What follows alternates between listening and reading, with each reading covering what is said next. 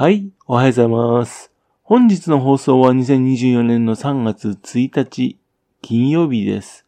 本日は第733回目のお話となります。このチャンネルは福島県郡山市在住の特撮アニメ漫画大好き親父のぴょん吉が響きになったことをだだーと話をしていくという番組です。そんな親父の独り言を聞きなりまして、もしもあなたの心に何かが残ってしまったら、ごめんなさい。悪気はなかったんです。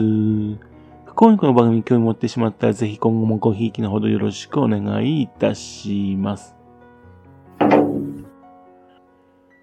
このチャンネルでですね、福島県、それから特撮アニメ、漫画など、などですねオタクっぽい話をしていますけどね、今回は全然違う話です。まあ、あえて言えばですね、自分が好きなね、ポッドキャストの番組の話なんで、まあ、ポッドキャスト番組ってことではね、オタクっぽいかなってことですかね。そんなね、自分がよく聞くポッドキャスト番組の話です。その番組はですね、結婚したい乙女たちのアダルトークっていう番組なんですよ。毎週金曜日にね、配信されている番組なんですね。自分がですね、ポッドキャストを始めた2年前、他のポッドキャスト番組にどんなものがあるかなって気になったんですね。それでね、ちょっとね、人気の番組を聞いてみようと思ったんですね。人気のポッドキャストの番組の上位にはですね、ずらーっとですね、TBS とね、日本放送、ね、ラジオ番組をね、放送したものがね、ポッドキャストに入ってるんですね。しかし、それってプロの作品ですよね。スポンサーからお金を得ましてね、それで構成作家とかプロデューサーさんがいまして、そして収録する機材も揃っているところで、話すことをなりわいにしている人が話をして、そして編集のプロもいるっていう状態。場合によってはですね、台本もちゃんと用意されているという、そういうふうなね、作品ですよね。聞く人のことを考えればですね、少しでもそれに近づけるのはね、もちろん基本なんですけども、それを聞いてもね、個人が作るポッドキャストの番組にね、参考にならないなと思ったんですよ。で次に目についたらね、芸能人だとかタレントさんのね、まあ、著名人による、うーん、番組ですね。ですもこれって、あの、ファンサービスの面が非常に強いんですね。その人が何をしたとかね、どういうふうに考えたのか、という情報が大事なんですね。これってファンのじゃない人にとってはですね、大してどうどうでもいいことなんですね。というね、この参考にならないなと思ったんですね。そんな番組をね、覗いてみますとね、人気のポッドキャスト番組ってがぐんと減るんですね。そんな中にあったのはね、この結婚したい乙女たちのアダルトークなんですね。タレントじゃないですね。あの、ルナとおことっていうね、二人の女性による番組なんですね。初期はですね、複数のポッドキャストからね、そこから配信していたんですね。途中でスポティファイ独占になっちゃったんですね。ですからね、相変わらず最近までですね、おことの部屋でね、ルナの iPhone を使って収録して作っていたようです。この番組自分とね、共通項が少ないんでね、つまらない作品だろうなと思ったんですよ。そしてね、また自分恋愛問題とかね、まあそういうの聞いてもあんまり興味ないんですね。飽きちゃうんですよ。そういう人なんでね、多分ね、ダメだろうと思って聞いたらですね、ハマったんですね。ハマった理由をね、分析しますね。まず話をしているルナとおことのお二人の会話が非常に心地よいんですよ。基本音声って男の低い声では聞き取りにくいですよね。声の高い女性の方がやっぱり聞き取りやすいんですよ。女性の方が有利な世界なんですね。かといってですね、いわゆるアニメ語のような、ね、高すぎず、また変なイントネーションとかそういうものなくてね、非常に聞き取りやすいんですね。声の低い男がですね、一人でボソボソ喋るの。これはダメですね。ですもんね、これね、これはね、ちょっと参考にできないんですね。それからですね、会話の中身はですね、論理的で分かりやすいんですね。これ、おことさんのね、性格が強く現れていると思うんですけどね、論理的に会話を進めているんでね、テーマからブレないですしね、逃げないですし、脱線しそうなルナさんをね、うまくセーブしてるんですね。一方ですね、論理的になってね、どんどんね、自分をね、こう追い詰めていってしまうね、おことさんをね、ルナさんがね、柔らかくしてるんですね。それがいいバランスなんですね。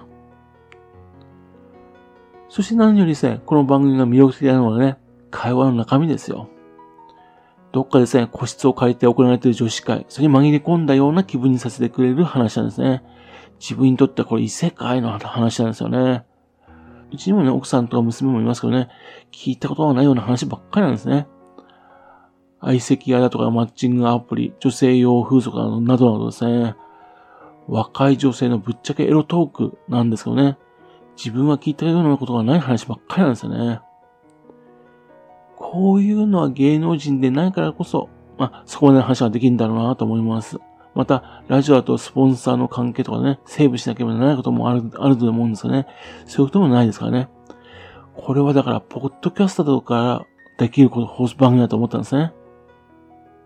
1年前ですね、ポッドキャストアワードっていうのでね、上位になったご褒美にですね、日本放送のオールナイトニッポン、そちらの方でね、放送をね、担当することになったんですよ。1回だけですからね。その時にね、タイトルにアダルトークっていうのはね、禁止されましてね、えっと、結婚したい乙女たち、ルナとおことのオールナイトニッポンゼロっていう番組になってたんですね。まあ、これをね、まあ参考にしたいんですけどね、親父がぶっちゃけエロトークしてもね、不快感増すだけですからね。まあ、プロがね、話せない、話せばすればいいのね、っていうわけでね、その部分についてはね、非常に参考にさせていただいております。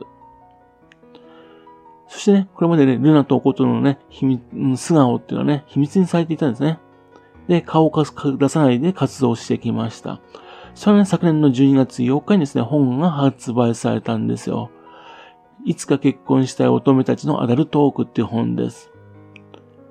これまでのね、この番組の神回、ね、その回をね、ギュッと集めてしまった本なんですね。そしてこの本にですね、お二人のお姿が掲載されたんですね。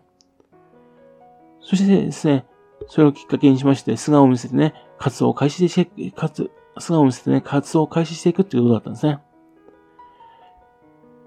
この本ですね、中身がね、面白くてですね、値段の割にね、情報量が多くてなかなかお得です。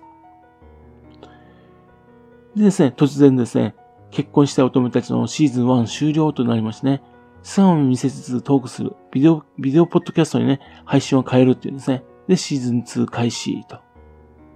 美しいお二人をですね、見ながらですね、話を聞くことができるってことでね、これ非常にね、リスナーにとっては嬉しいことなんですかね。自分にとっては残念だったんですね。なぜ残念なのかというとね、自分のね、聞いてるスマホっていうのはね、あっという間にですね、容量制限をオーバーしてしまうんですよ。月の初めにね。で、いつもですね、制限かかった状態でね、ポッドキャストを聞いてるんですね。ポッドキャストってそんな低速のね、回線制限がかかった状態でもね、聞くことができるんですね。ところがあの、ビデオポッドキャストはね、情報量が多いんでね、聞くことができなかったんですよ。そしたらですね、先月ですね、ビデオポッドキャストはやっぱりやめましてね、元のポッドキャストに戻しますっていうことだったんですね。ビデオポッドキャストにしたみたらね、顔が出た状態で以前のようなエロトーク、エロトークができないからってことらしいんですね。思ったもですね。そして自分たちはポッドキャスターなんだから、ポッドキャストするときはね、顔出さないようにするっていう話を言って、言っておりましたね。そしてその後はですね、あの、普通のポッドキャストになってから元の楽しい番組に戻ったって感じでしたね。というわけでですね、今回はですね、自分が好きなポッドキャスト番組、結婚した乙女たちのアダルトーク、ね、お、親父もね、魅了する非常に面白い番組ですよ、っていう話でした。興味ある方はぜひお聞きください。はい。それではまた次回よろしくプンキチのお宝の話をお付けくださいね。本日もお聞きくださいまして誠にありがとうございました。